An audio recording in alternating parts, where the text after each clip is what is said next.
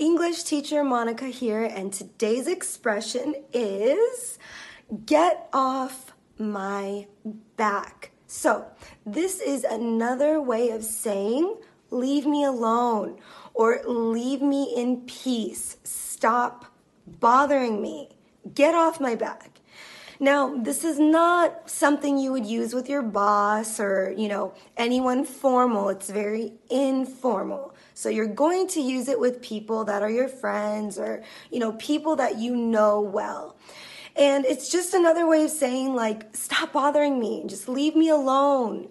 Let's say that your sister is asking you to go to the store and she asks you over and over and over. You can tell your sister, listen, just get off my back. I'll get it done, okay?